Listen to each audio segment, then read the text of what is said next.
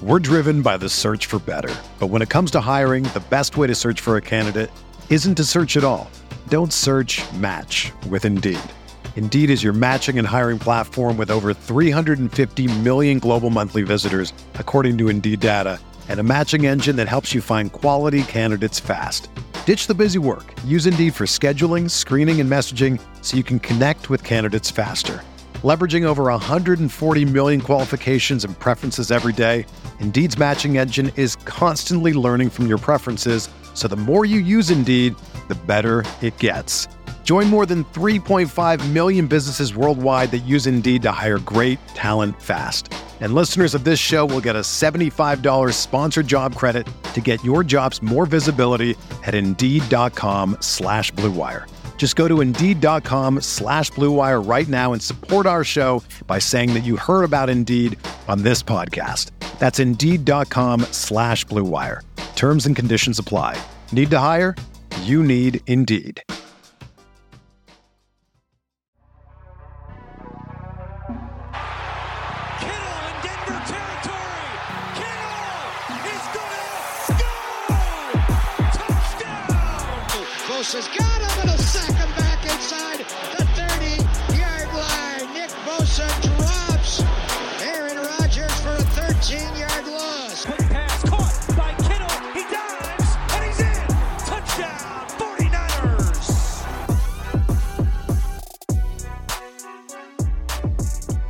What is going on, everybody? Welcome to Striking Gold, your 49ers podcast on the Blue Wire Network. My name is Rob Lauder. I cover the 49ers for all of you fine folks on the other side of the speaker. I appreciate you tuning in. Today, we're going to talk a little bit about quarterback bullshit, very specific choice of words. We'll get to it. And position and or players to watch against the Broncos. The Broncos game, by the way, is on Saturday. Do not forget that the Broncos game is on Saturday. It is not on Sunday. I am hopping onto the 49ers website right now to make sure I get you the correct time. 5:30 p.m. Pacific Standard Time. So it is a Saturday evening game. And telling you this right now reminds me of an age-old story that I've told a few times on the pod, but I'm going to tell it again because you never know when we've got a new listener. You know, just one, not new listeners, a new listener. One person steps in, hears the conversation, decides to stick around. Let's rehash this story for that person. Let's not be rude. Let's include them. Okay. I was a member of a 49ers fan group at one point.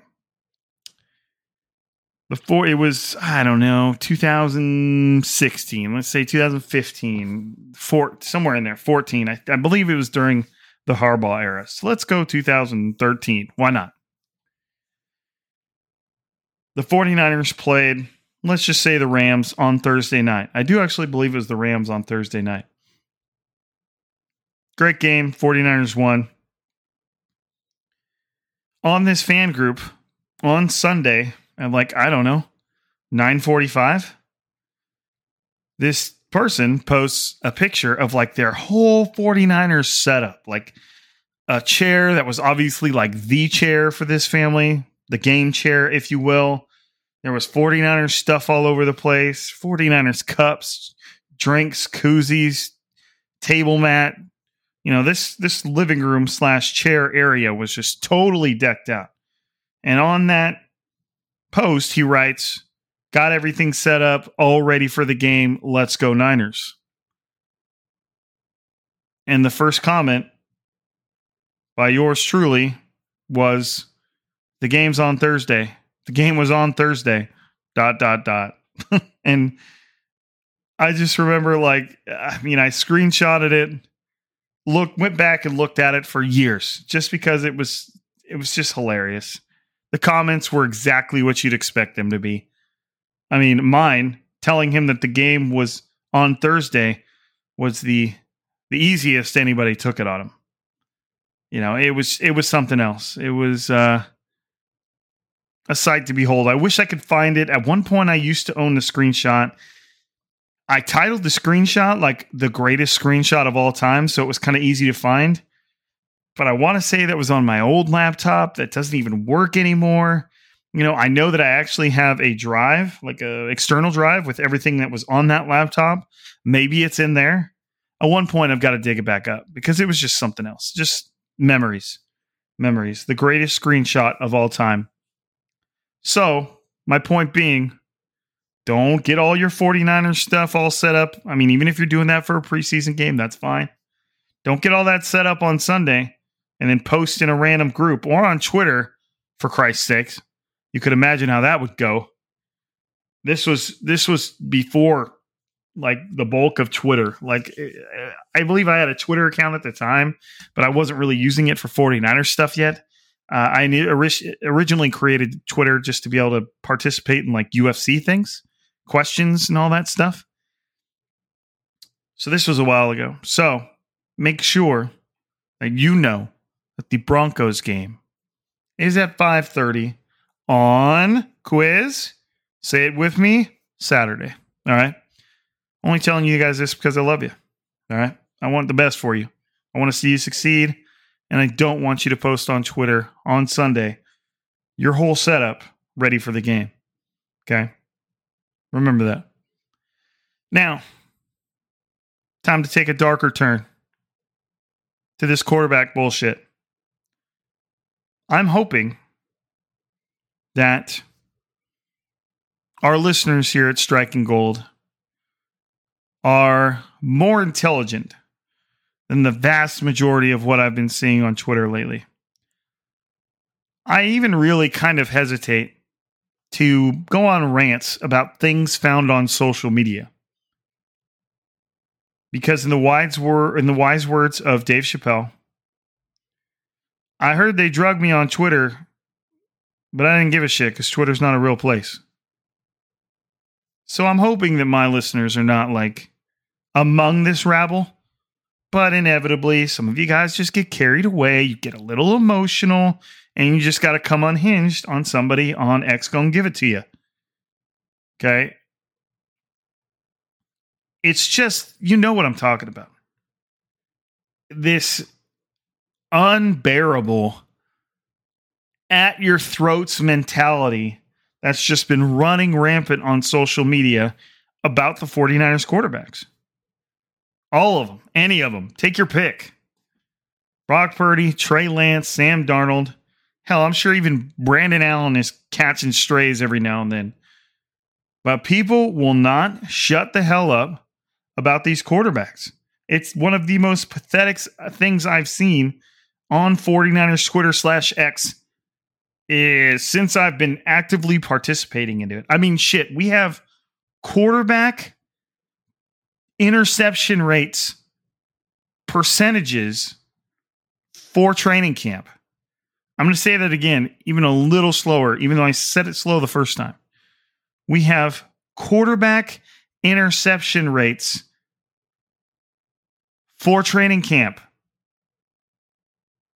It's it's gone too far.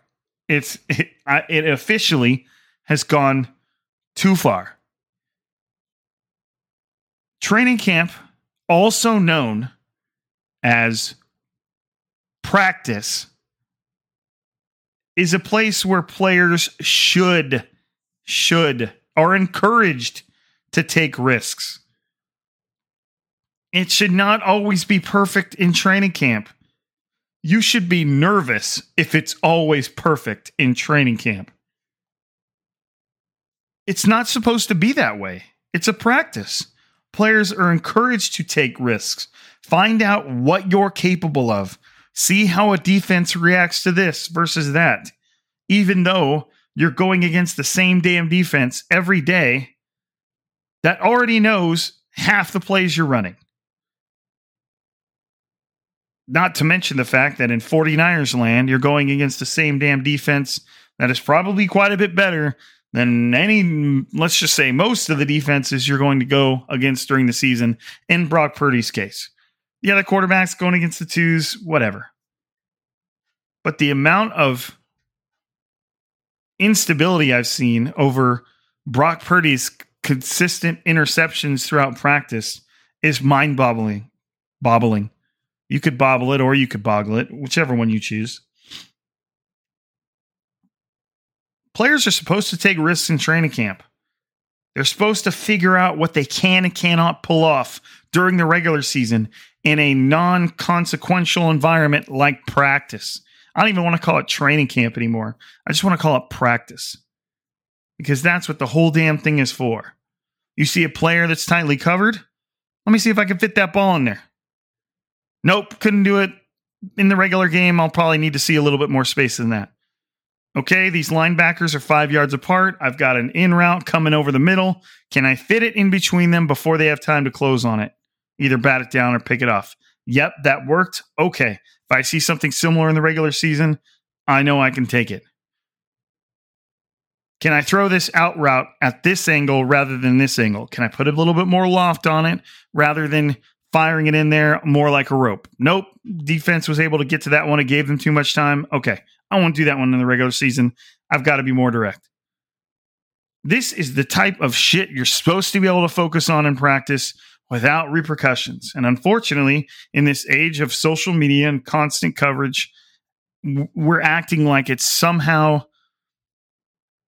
a mistake. Yes, of course, we we you know, uh, the world would love to have quarterbacks that never turned the ball over and completed every pass and never made a mistake. And every NFL game score was 99 to 115. I don't even think that math works out. I don't care. But that's not reality. And you want a quarterback that has put himself through his paces and has found his limitations in practice. Let's make that very clear. You want a player that has figured himself out during the practices and is not trying to figure himself out during the games, that's when problems happen. All of these quarterback interception rates from practice become absolutely meaningless the moment the ball is kicked off for week one. They don't matter anymore. And if anybody in their right mind wants to say, well, we knew this was coming because, you know, he threw this many practices this many, excuse me, this many interceptions in practice and had a 3.7 interception rate. Like, no, that's you're missing the point, man. And if it if then there's the age old, you know, the thing Crocker and I used to laugh about. Yeah, a quarterback might be throwing an interception, but the defense is also getting one. For every interception you're hearing about from Brock Purdy, who did not throw a lot of interceptions in the regular season, by the way, Every interception you're hearing about is also an interception for the defense, which could mean that we're about to see a defense prime for a lot of interceptions. Take whatever you want from it, but the fact that we are overreacting so intensely from practice interceptions is a complete waste of time, and you're missing the point on what a quarterback is supposed to do in practice. Okay. To make matters worse, we've got this massive portion of the fan base that has literally like attached their being, their happiness to a backup quarterback. We're not even talking about Purdy or any specific quarterback. We're talking about backup quarterbacks in which a fan base has like political parties equally as stupid. This fan base has attached their their their happiness to a backup quarterback competition.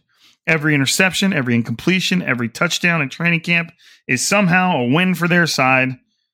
They literally sit in front of the TV during a preseason game, hoping the other quarterback finds a way to fold. It's it's so weird. It's so weird. Like it, it's really weird. I uh, I can't even tell you. Sorry, I had something stuck on my tongue.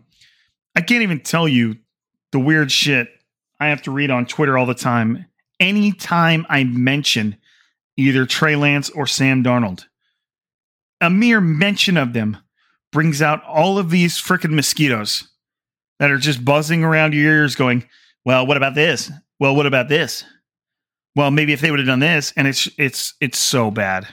I don't know what to do about it, folks. I just know I, I just know that I hope you guys aren't one of them because it's it's the worst look ever. It's the pettiest shit I've ever seen on Twitter. And it's all in regards to what is essentially a backup quarterback competition. I mean, let me go to this Twitter exchange I had just to uh, show this show this to you guys. All I wrote was towards the beginning of the preseason game against the Raiders. I essentially wrote this porous offensive line is going to make it nearly impossible to analyze or evaluate the 49ers backup quarterbacks.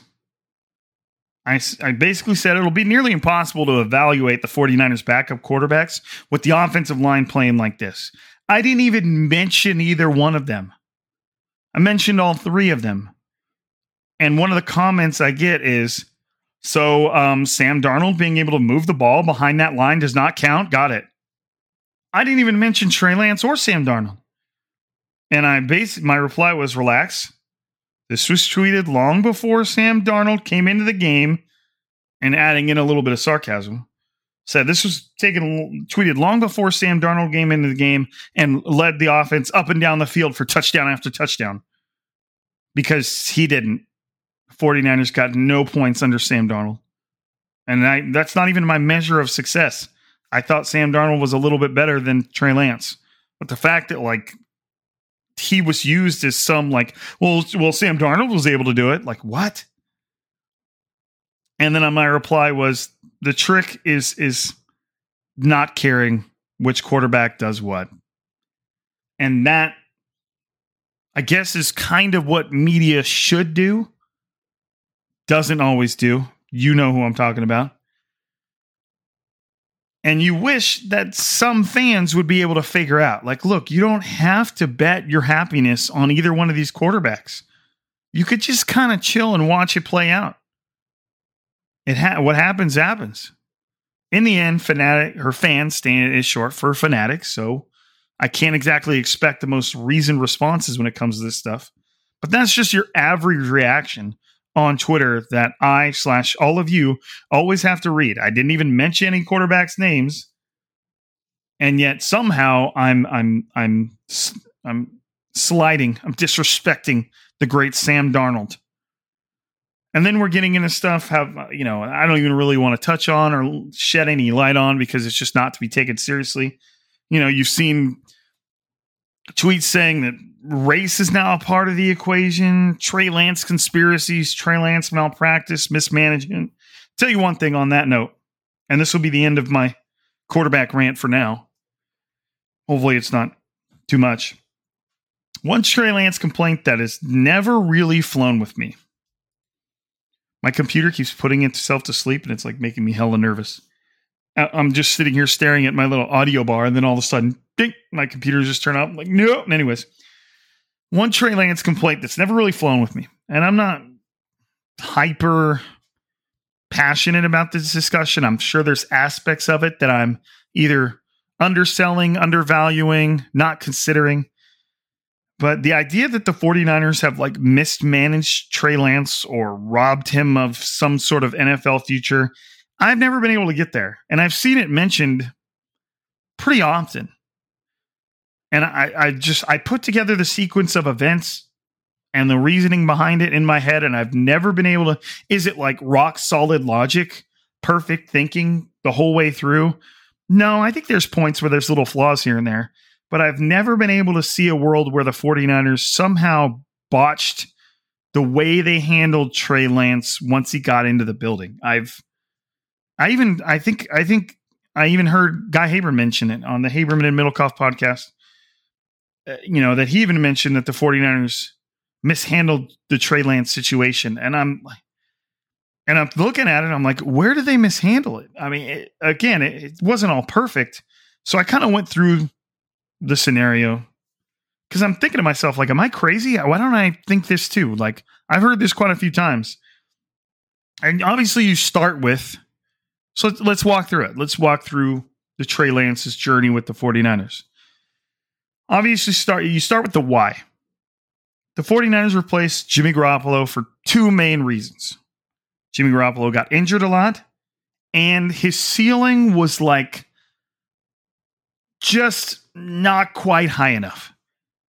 I know that, as silly as it is, I'm almost positive that Kyle Shanahan became committed to the idea of replacing Jimmy Garoppolo the moment he saw Josh Allen absolutely decimate his elite defense in every way, shape, or form.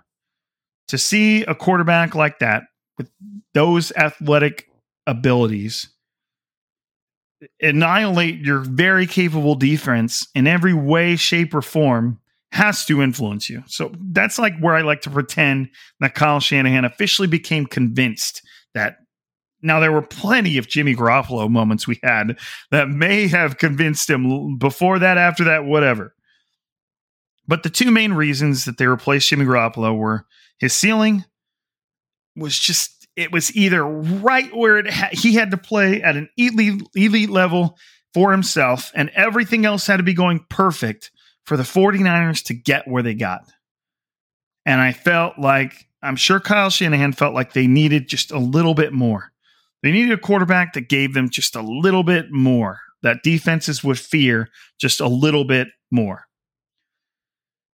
Okay, so those are the main reasons they replaced Garoppolo. I mean, if you're when you go talk about injuries, Garoppolo was injured for more than half the seasons he was with the 49ers. I guess you can say for half.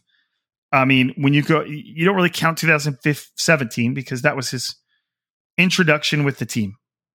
But I mean, it was hella cool. He came in, won five games. The team was horrible, and then he comes in, they win five games, and you're like, damn. Then in 2018, he tore his ACL. 2019, he took the team to the Super Bowl. 2020, he tore he, he played six games. 2021 took the team to the NFC Championship game. 2022, he played 10 games. So, you know, if you want to count 2017, sure.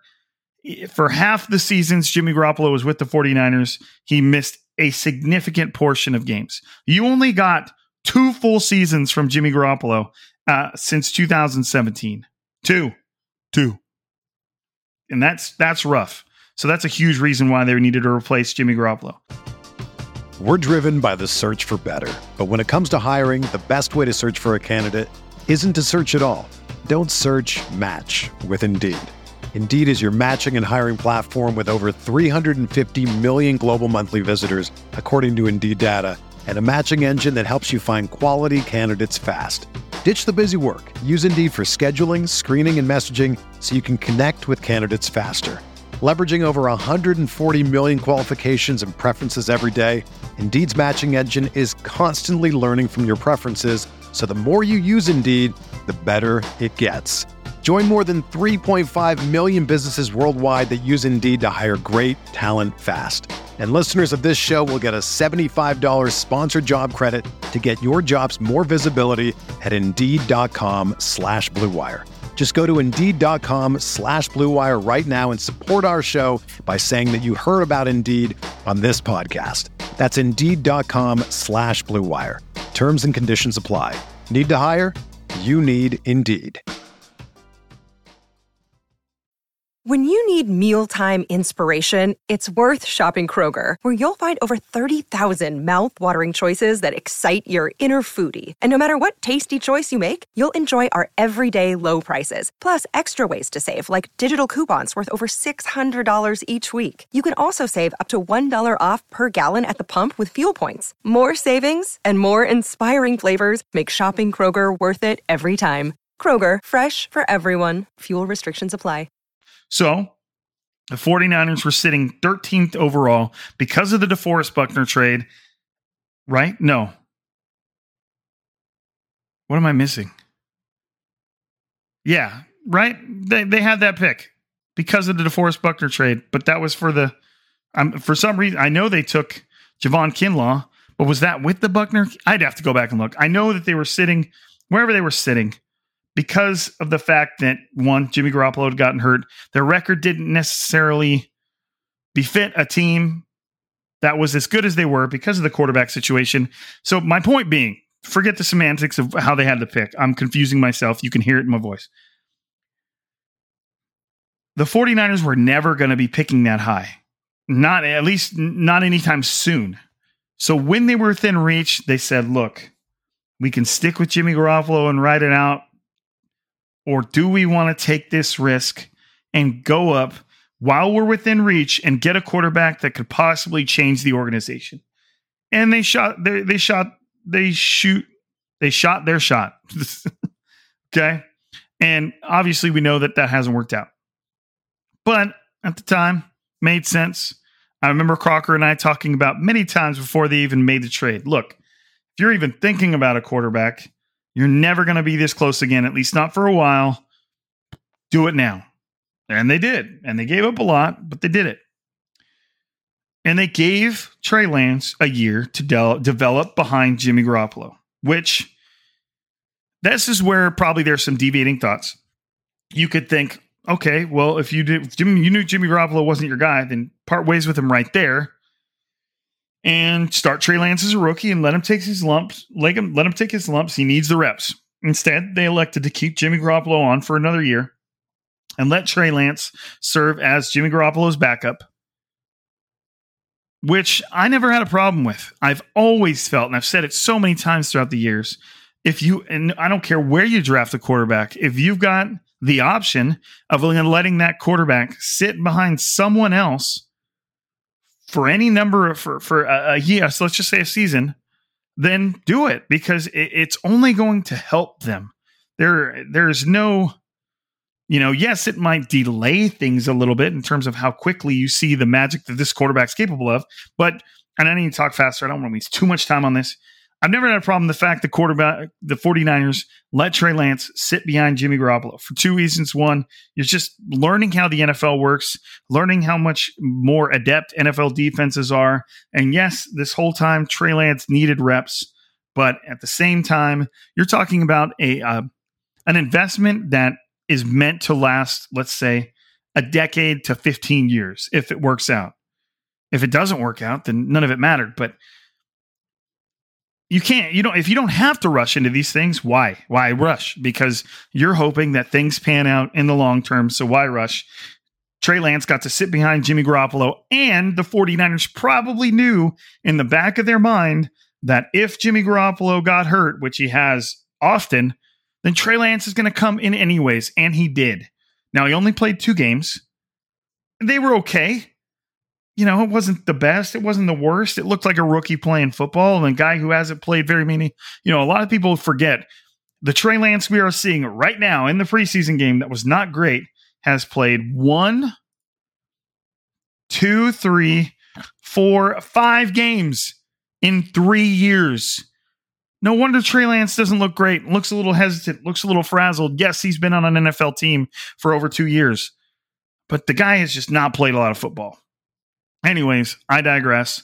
They let him sit behind Jimmy Garoppolo. He ended up playing anyways because Garoppolo got hurt for a little bit, and then you know had that first year. This is where a lot of think I think a lot of thoughts deviate. A lot of people probably think they should have just chopped Jimmy Garoppolo off right there and started Trey Lance, and that's a lot easier said than done when you have a team that is primed for postseason expectations. And well, then you're like, well, if they're primed for postseason expectations, then why did they draft a quarterback? They did that because, again, they were within range and they were likely never going to get that opportunity again. So they went for it. You know, but they just weren't in a hurry to start Trey Lance because that's a long term investment. And he ended up playing anyways, and he was decent. Not to mention the fact that, I mean, it, they weren't planning on playing him anyways, but Trey Lance got hurt in his very first preseason game broke his finger, completely altered the way he threw the football. If the, if he would have started week one that season, what would that have looked like with a preseason injury that didn't actually fix itself until a oh, like over a year later? You know what I mean? He he talked a lot about how much that broken finger affected him moving forward.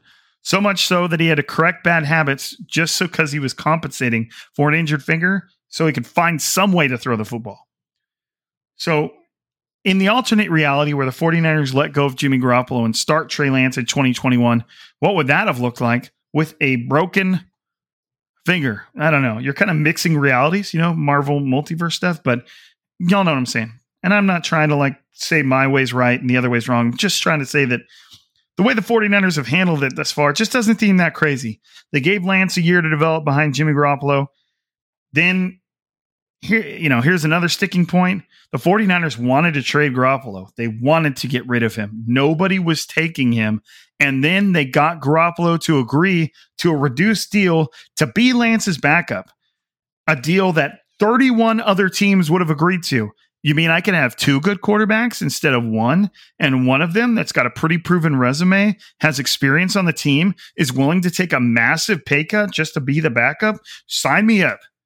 Yeah, I, I don't, whatever uncomfortableness or whatever you feel like that gave Lance because, oh, well, they, they're not fully going with me because Garoppolo's staying here. That's bullshit. A quarterback faces pressure that would make any normal man crumble the fact that Jimmy Garoppolo was still there, if that was what hurt him, then it was never going to work because the things and the situations and the pressure he's going to encounter is going to make the pressure created by Garoppolo still being in the building pale, pale in comparison.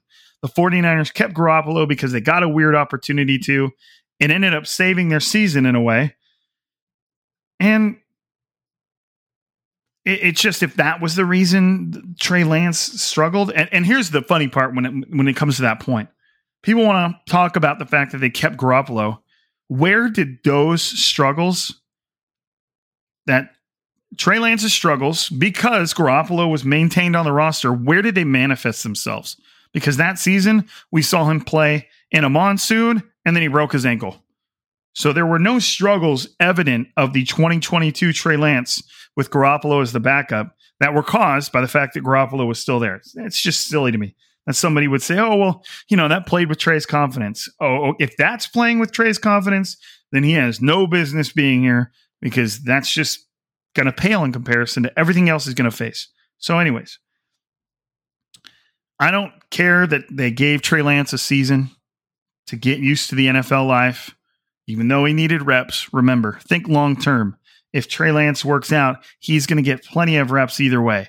Where the real, you know, where the real problem arose was in 2022.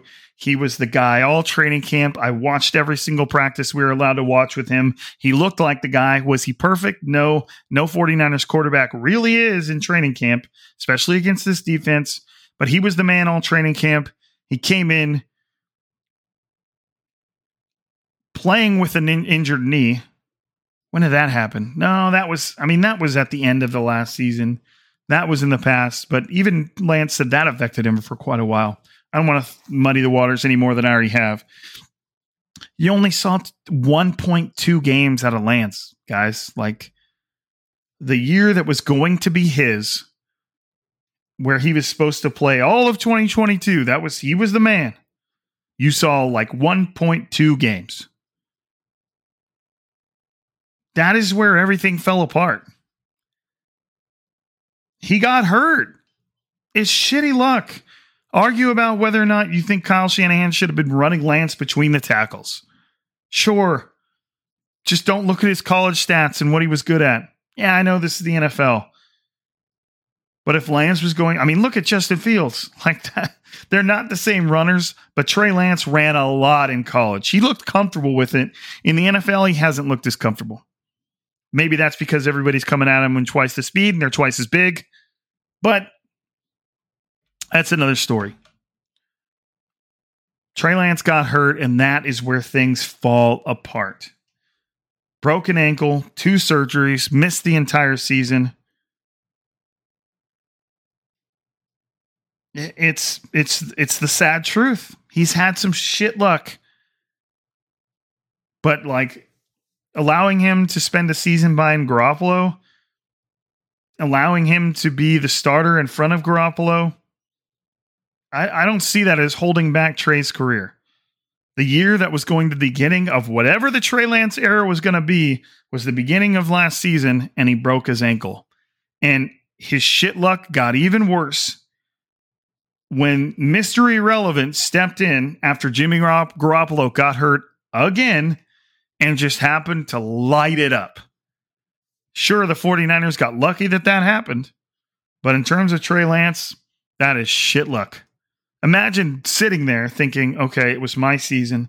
I broke my ankle. Jimmy Garoppolo comes in, plays well, but he's on the way out anyways. So that doesn't really hurt me. I could come back in next season and and give it another shot.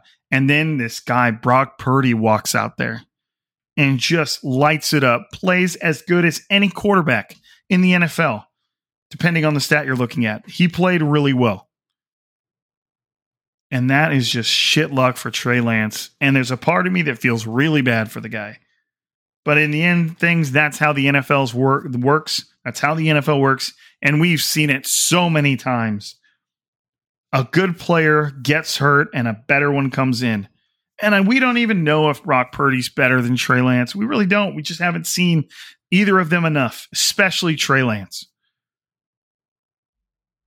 you know, and Trey Lance did not look good against the Raiders in the preseason, but that doesn't define him. It, we just, you know, it's just shit luck. Will he ever another get an opportunity with the fine 49ers? We'll see. Will he even be on the 49ers roster, Lance, at the start of the season? We'll see. I don't know. I, I don't know. But it's just, I don't get the impression that Trey Lance was somehow mismanaged during that time frame that we just covered, I just get the impression that Trey Lance had some really, really shitty luck. And it is what it is. And, it, you know, it's if you want to blame somebody, you know, eh, eh, LeSean McCoy was making the point blame the 49ers for drafting a guy that just hasn't been able to gra- take, grasp the concept and hasn't. But even then, how far can you lean into that knowing that Lance has started five games in three years? In in the year that was supposed to be his and there has been quotes from members within the 49ers building saying that they expected Lance to do everything that Brock Purdy did. Would he have? We don't know. We just don't know. But that was a quote that came from the 49ers organization.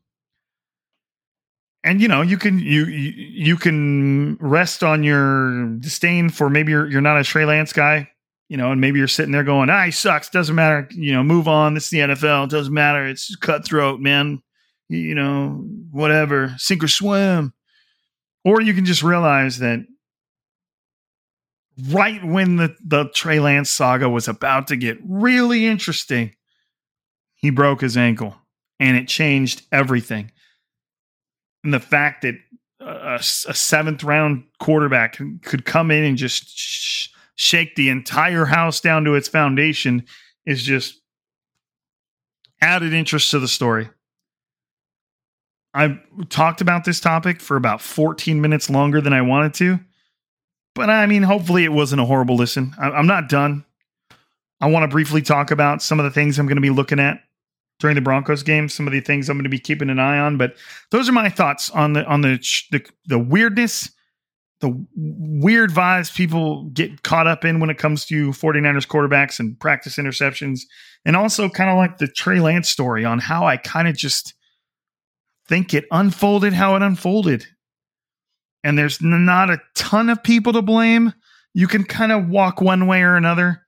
You know, do you want to blame the 49ers for possibly being wrong on their scouting? Do you want to blame Kyle Shanahan for running Trey Lance down the middle or not starting him right away? Do you want to blame Trey Lance for something? Do you want to blame Jimmy Garoppolo? Do you now want to blame Sam Darnold? I don't care who you want to blame. It's just this. It was a. It's a weird story, and it's not done yet. We don't know where this Trey Lance story is going to go, but the idea that this, the 49ers somehow are like in a in a in a way of like what they did with Trey Lance when he got in the building is somehow like they did this to him is just a little weird for me. They sat, you know, they gave up a lot of draft capital for Lance, and whether that was the right move or not, I feel like we're finding that out now. But it wasn't like they just wanted to sabotage the guy that they invested a lot in. I just feel like it went wrong at the absolute worst time. I guess the best way to say it. All right, let's move on. I appreciate you guys for listening to that. Hopefully, it was worth listening. Um, obviously, when it comes to the Broncos game, we're going to be watching the quarterbacks: Trey Lance, Sam Darnold. I think Sam Darnold's going to start this game. Doesn't seem like he, likely. Matt Maiocco of NBC Sports Bay Area reported that it just didn't seem likely that Brock Purdy was even going to play in this game. Um, sounds like he's going to do the third preseason game, if any. I don't know how comfortable the 49ers are are not letting him play any preseason reps, but Um, he's unsure about Kyle Shanahan's unsure about which quarterbacks coming in and what order. Um, he's unclear if which, if any of the starters are going to start. I don't know if he's doing that for some sort of a competitive advantage or he just really doesn't know. Um, we don't know which quarterbacks are necessarily playing in which order. I'm assuming it's going to go Sam Darnold first half, Trey Lance second half, Brandon Allen a little bit at the end. But if there was a time when Kyle Shanahan felt like he didn't have to give Allen any reps, it was because he was gone for a few days this week at the birth of his child. Not that it's punishment, but you know, if you've kind of missed a portion of the week of practice, maybe he's not going to feel too comfortable throwing him out there. And maybe he's going to let Darnold get the first half, Allen gets the second half. Who knows? So we're obviously going to be looking at how those quarterbacks perform. Um, if Trey Lance does get back out there, uh, you'd like to see him just be a little bit more aggressive, like just be a little bit uh, quicker with his decisions, be a little bit more confident with the ball, uh, worry less about a completion, worry less about an interception, and just rip that thing. Trey Lance has got a plus strength arm. Just rip that thing, man. Like if it if it, it goes incomplete, whatever. Just freaking see it and go. Kyle Shanahan setting you up. Make those first two reads and bam, fire that thing in there. You know, he, he just seems like he's he's a little gun shy right now. He's a little nervous, and he knows that everything with every, something is riding on every rep for Lance and Darnold at this point. Uh, another battle I'm looking at is the uh, nickel outside cornerback uh, battle. You know, something that was kind of unexpected is we were pretty set on the idea that it was Charvarius Ward on one side, Deommodore Lenoir on the other, and probably Isaiah Oliver in the middle, the guy, the, their free agent acquisition from the offseason. But now we're starting to see this this shuffle pickup, this battle that Steve Wilks has talked about between, um, you know, I, I've got all their names written here. I just want to make sure I'm actually pairing up the right first names to the right last names. You've got D'Shawn Jamison, the undrafted free agent out of Texas that has some return ability and has looked pretty good on the field. He gave up a few catches, but they weren't for much. You've still got Isaiah Oliver, who's looked a little inconsistent. So his his job is not as safe as we we initially kind of thought it was. You've also got Ambry Thomas. It's his third year with the team. Uh, a third round pick out of Michigan. He's looked solid. He's looked like a part of the team. Uh, not a part of the team, a part of that competition. You've got Sam Womack, his second year with the team, and you've got Deommodore Lenoir, and and Steve Wilks made it clear that these guys are are not set on the outside or the inside. He's moving them around. It seems like the only corner that is set for the 49ers is Ward. And so you've got this rotation between Lenoir, Womack, Thomas, Jamison.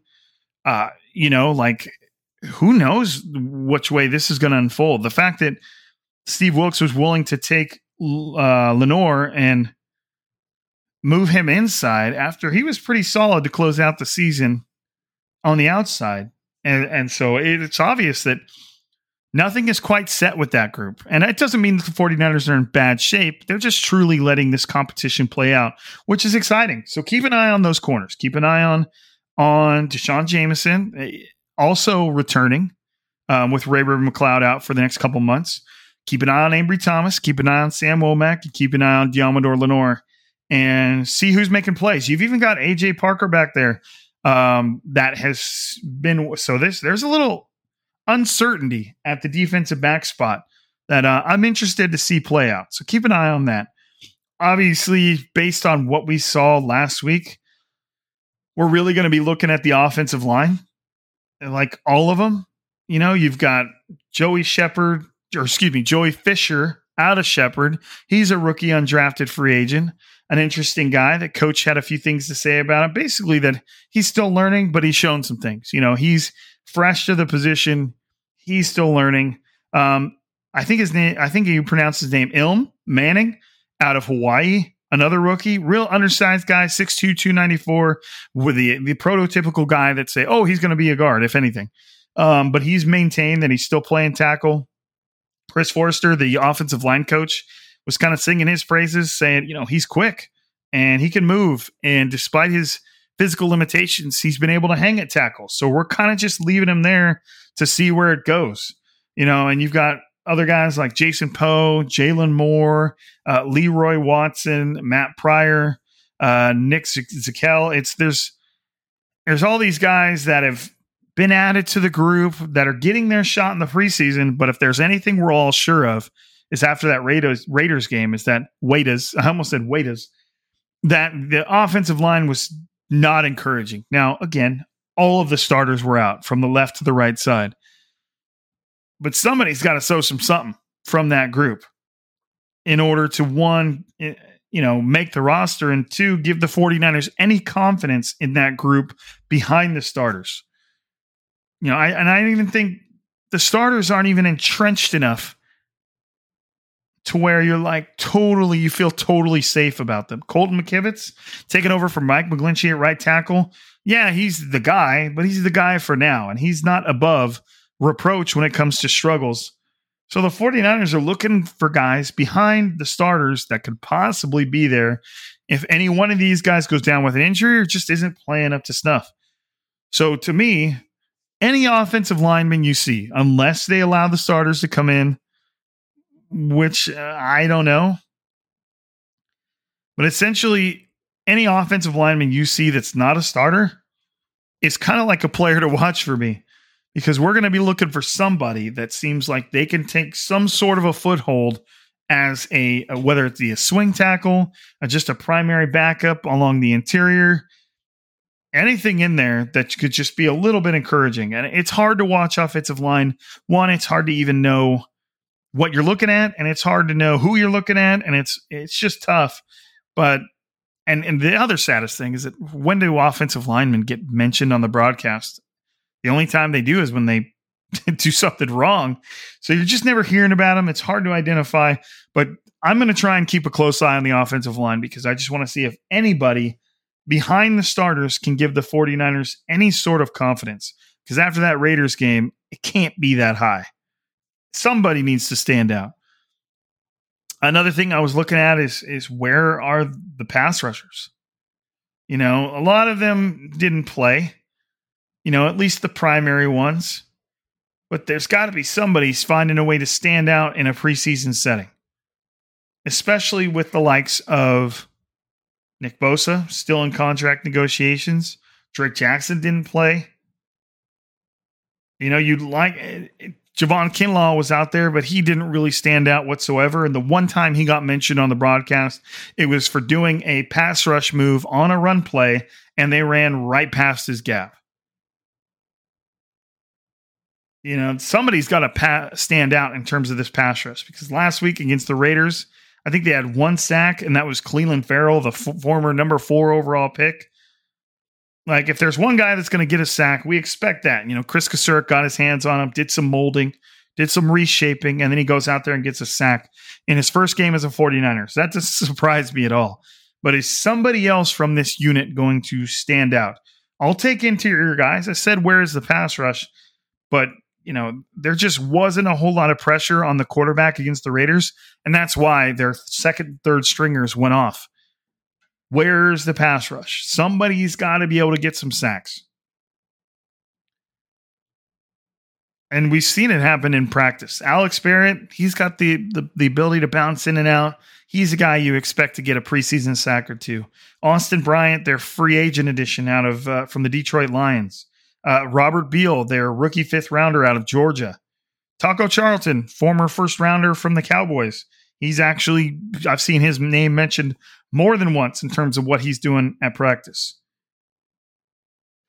Kevin Givens, a guy with quite a bit of experience now. You'd expect more from, you expect to see him in, in a preseason setting, kind of going wild.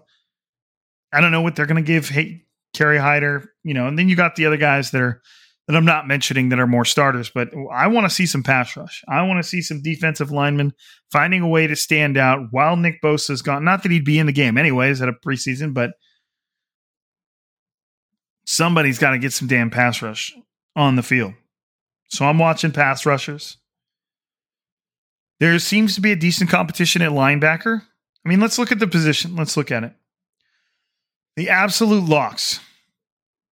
Just looking at the group Fred Warner, Dre Greenlaw. Are those your absolute locks? Is Demetrius Flannigan Fowles lock? Oh no. Marcelino McCrary Ball. I know they like what they're seeing from him, but is he a lock? Don't think so. So you've got a lot of competition at this spot behind Fred Warner and Dre Greenlaw. Jalen Graham, the seventh rounder out of Purdue, looked pretty good against the Raiders. Look for him to make some more noise. Him making some more noise would be encouraging at this point. Oren Burks is out. He injured himself in that practice collision with Davante Adams. So you've got this interesting dynamic with Demetrius Flannigan Fowles, Jalen Graham, Marcelino McCrary Ball, Dee Winters, fifth rounder out of TCU, sixth rounder, one of the two. There is an opportunity here for a player to get into the mix, for a couple linebackers to emerge. My eye kind of tends to wander towards Dee Winters and Jalen Graham but I know they've seen things from McCrary Ball that they really like. How many linebackers are they going to keep? They're going to keep four. They're going to keep five. We talking about three openings or two openings? There is at this point right now there is more roster competition than I was expecting to see, or at least more availability. So there's plenty to watch. This is what makes preseason interesting to me, is seeing which one of these guys make the one or two plays that could define their NFL future and get them onto the regular season roster. So, a lot of competition at linebacker. Last but certainly not least, you've got Jake Moody versus himself. 49ers third round kicker Jake Moody missed two field goals in his preseason debut. One from like 47 and the other from like 59, right? I've got my last episode on here. Let me see. Jake Moody misses. Push shanks the 40, pushes the 57. Okay. So we've got Jake Moody versus himself. Or I mean, you could throw Zane Gonzalez in there if you want to, but it's really Jake Moody versus Jake Moody. Can he go out there and just do what he does? Pressure on an NFL kicker underperforming might mount faster than a quarterback that's underperforming because you're throwing at him the the old bro, you had one job and and you know that's that's the life of the kicker. You had one job, bro, and that was to just kick that ball through those two yellow poles, and you couldn't do it. So you know, I, I would venture to say that pressure mounts on a kicker just as fast, if not faster, than the quarterback. So let's see how Jake Moody does with a little bit of his own pressure on him. Did well throughout practice. I know he basically made all his kicks throughout the week, but like but like one he he did well in practice, but that's practice. Let's see uh, see how he does uh, against Denver in under the the lights of Levi Stadium. Will there be lights? I mean, if it starts at five thirty, there'll be lights towards the end. You know the other problem with that that I'm just now realizing. I have a middle school evening practice. It starts at six thirty and ends at eight thirty. I'm gonna have to like neglect it. I just realized as I'm on here live with you that for the first time in basically my middle school football career, which is nine seasons and rolling, we're going to have an evening Saturday practice during the middle of the preseason game. Awesome. We'll see how I handle that. I might try and snake my way onto the the bench or, or something try and figure out some way to drop it. Drop it, watch it. All right. So that's 34 minutes on more quarterback bullshit and then 16 minutes on the preseason game coming up. That's balanced. That's balanced, Rob. Well done. But you know what? It, it's just reacting to the times. We'll be back on here after the preseason game. I don't know debating am I to want to try and record right after the preseason game because I want, you know, I want it to be out the next morning. Whatever, even though that would be a Sunday. I may wait and give myself Sunday to watch the preseason game back. Ooh. The podcasting app just scared me. It told me it lost connection. Got it back though. So, you know what I mean? Like, I want to be able to watch that preseason game and give you guys my actual thoughts. If I can't get that Saturday evening and still jump on and record a pod, we'll just, we'll see how quick I can watch it back. Um, damn middle schoolers. Just kidding. I love them. All right, everybody. Speaking of love, I love you guys. Thank you for listening to Striking Gold. Thank you for being an integral part of the podcast. Thank you for showing your uh, love and support, which is just by being here and listening. Um, if you're feeling a little extra, jump on whatever app that you're listening to this podcast on and leave us a, a positive review. If you're feeling that love, I'd appreciate it. But uh, like I said, the ultimate form of support is you being here and listening. As always, all good things must come to an end. So, for another week, for another episode, I'm Rob. This is Striking Gold, and we are signing out.